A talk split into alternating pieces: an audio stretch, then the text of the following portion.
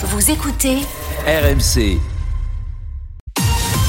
R M C, Apolline Matin. Et le journal de huit heures, c'est avec Quentin Vinet. Bonjour Quentin. Bonjour Apolline, bonjour à tous. Des éboueurs privés appelés en renfort à Paris où les poubelles s'entassent en raison de la grève des éboueurs du sud de la France qui sont envoyés dans la capitale.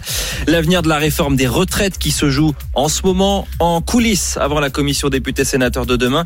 Et puis nous sommes à cinq cents jours des J O de Paris deux mille vingt-quatre ce matin. cinquante-cinq pour cent des Français en rêve selon un sondage Harris Interactif qu'on va vous détailler toute la journée sur R M C. Et des éboueurs sont donc bel et bien appelés en renfort à Paris. Oui, puisqu'on en sera bientôt à six mille tonnes de déchets qui s'entassent depuis une semaine dans la moitié de la capitale où la mairie refuse d'intervenir pour ne pas casser la grève, comme elle dit. Et bien pourtant, Romain Houck, vous nous dites, et vous avez la confirmation ce matin pour R M C, que des éboueurs du privé sont appelés pour ramasser les poubelles. Oui, effectivement, c'est ce que nous confirme un peu gêné l'un des porte-parole de cette société privée de collecte des déchets. Elle opère normalement dans plusieurs villes du sud de la France. J'ai pu la joindre ce matin. Tous les moyens légaux sont mis à disposition pour faire face au risque d'insalubrité causé par l'accumulation des poubelles sur les trottoirs, nous dit-on précisément. Ce que nous confirme d'ailleurs un employé de cette même entreprise. Lui travaille dans une ville du sud. Son patron lui a proposé d'aller ramasser les poubelles à Paris. Écoutez. Moi, mon responsable, il est venu un matin et il m'a dit, tu veux monter dans le à Paris ramasser les poubelles ? J'ai dit, franchement, euh, non. Je ne vais pas aller à Paris ramasser les poubelles. Je sais ce que c'est là-haut. Enfin, ce que j'imagine. Donc, il y en a certains, mais il y a beaucoup en fait de, de petits responsables qui sont partis et pas de petits ouvriers en fait. Il y a très peu de petits ouvriers, mais ça doit être des équipes de quoi ? Allez, trois fois cinq, quinze personnes qui ont dû monter. Entre trois et cinq cents euros. Généralement, c'est les primes qu'on touche. Voilà, on a le prime, le voyage, l'hôtel, le petit déjeuner. Et le repas, quoi. Ah bah oui, on nous envoie en enfer. Quand tu vois les, à Paris, il y a les rats qui fument des cigarettes sur les poubelles, qui t'attendent.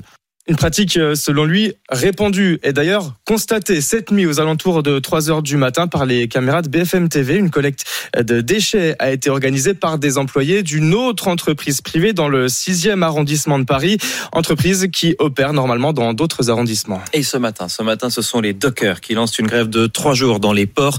Le mouvement continue dans les trains avec en moyenne trois T G V sur cinq, c'est comme hier.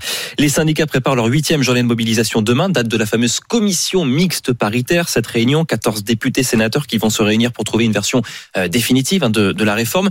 Tout se joue en coulisses en ce moment, nous dit Hélène Terzian du service politique à R M C. Le gouvernement euh, n'est pas sûr hein, d'avoir suffisamment de voix pour faire voter son texte. Alors c'est l'opération séduction pour les frondeurs au sein de la majorité et avec la droite aussi. La téléphone chauffe côté L R. Des appels insistants de l'exécutif. Au bout du fil, souvent, Franck Riester. Encore hier matin, un député L R hésitant a reçu un appel du ministre chargé des relations avec le Parlement.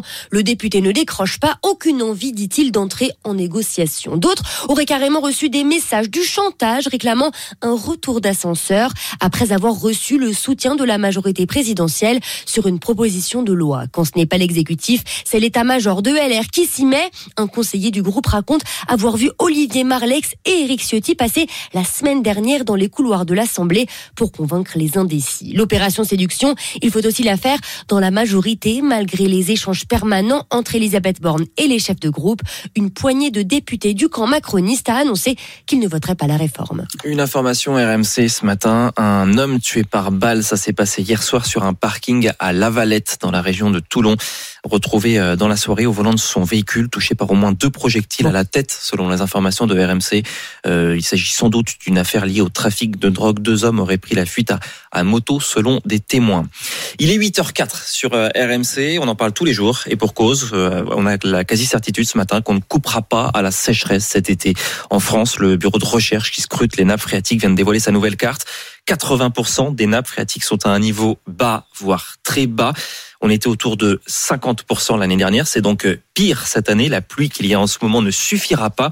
Et la moindre goutte d'eau devient un sujet de tension. C'est le cas avec les fameuses bassines. Ces immenses retenues d'eau dans lesquelles piochent les agriculteurs pour irriguer leurs champs. Les écolos estiment qu'ils s'accaparent l'eau en faisant ça. Exemple, tiens, écoutez, dans les plaines autour de Toulouse avec Jean-Wilfried Forquest pour R M C.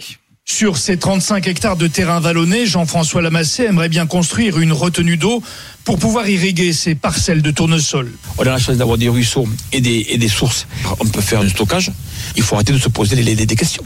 Ce céréalier estime que sans eau, il sera difficile de produire. Elle tombe du ciel, l'eau, on ne la paye pas. Il faut créer des lacs pour la stocker. C'est le cas en Espagne.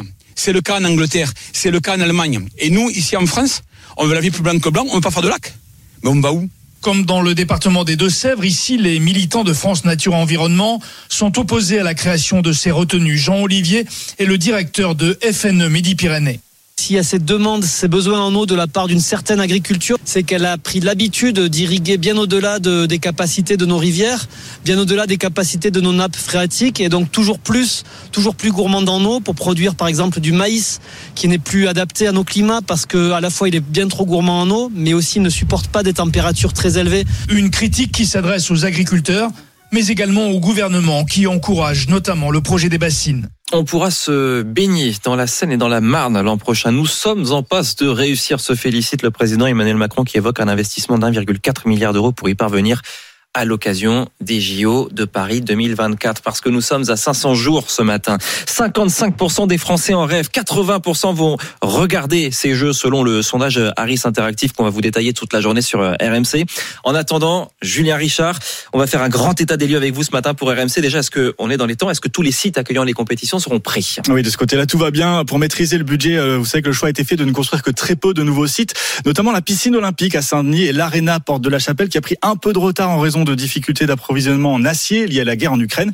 Mais ces deux chantiers sont dans les temps, comme le village olympique qui est sorti de terre, dont le gros œuvre se termine bientôt et la livraison est prévue en fin d'année. L'enjeu à cinq cents jours, c'est aussi les transports. Ça, c'est un défi olympique. sept millions de spectateurs attendus, plus de deux cent cinquante mille accrédités à transporter. Ça correspond, en gros, chaque jour pendant les Jeux Olympiques à l'équivalent d'un jour de pointe en Île-de-France, mais concentré sur une plus petite zone sur les vingt-cinq sites de compétition dans la région, sur un réseau de transport francilien, vous le savez déjà, en souffrance, avec un point de tension à surveiller, le prolongement de la ligne quatorze entre l'aéroport d'Orly et Pleyel, près du Stade de France. Pas de raison qu'il ne soit pas prêt à temps, assure l'Élysée, mais la livraison n'est prévue qu'en juin deux mille vingt-quatre, donc au tout dernier moment. Île-de-France Mobilité, en charge du plan transport de ces Jeux, a déjà prévenu les franciliens qu'il faudra privilégier le télétravail sur cette période olympique, et même si possible, partir en vacances. Donc on parle déjà de télétravail. Alors on parlait aussi de six cent mille personnes pour la cérémonie d'ouverture dans cinq cents jours, maintenant le vingt-huit juillet deux mille vingt-quatre. Vous nous dites qu'on va certainement revoir les ambitions à la baisse. Ouais, dix mille cinq cents athlètes qui défilent sur la Seine au cœur de la capitale, six cent mille personnes le long des quais. Ça, c'était l'ambition affichée par les organisateurs, reprise en cœur par les, les politiques. Une cérémonie d'ouverture hors stade, c'est une grande première et c'est un immense défi sécuritaire. Et depuis le début, cette jauge pose problème aux autorités et elle devrait être revue à la baisse. Donc ce serait plutôt cinq cent mille, soit cent mille personnes en moins. Voilà pour les informations R M C ce matin avec Julien Richard. Et puis je vous signale aussi qu'il y aura la suite ce soir des huitièmes de finale de la Ligue des Champions de football sur R M C à la radio, R M C Sport un à la télé. Il n'y a plus de club français, mais on va suivre ça quand même. Porto contre l'Inter. Les Italiens ont gagné un zéro à l'aller. Et Manchester City face à Leipzig. Il y avait eu match nul, un partout au match aller.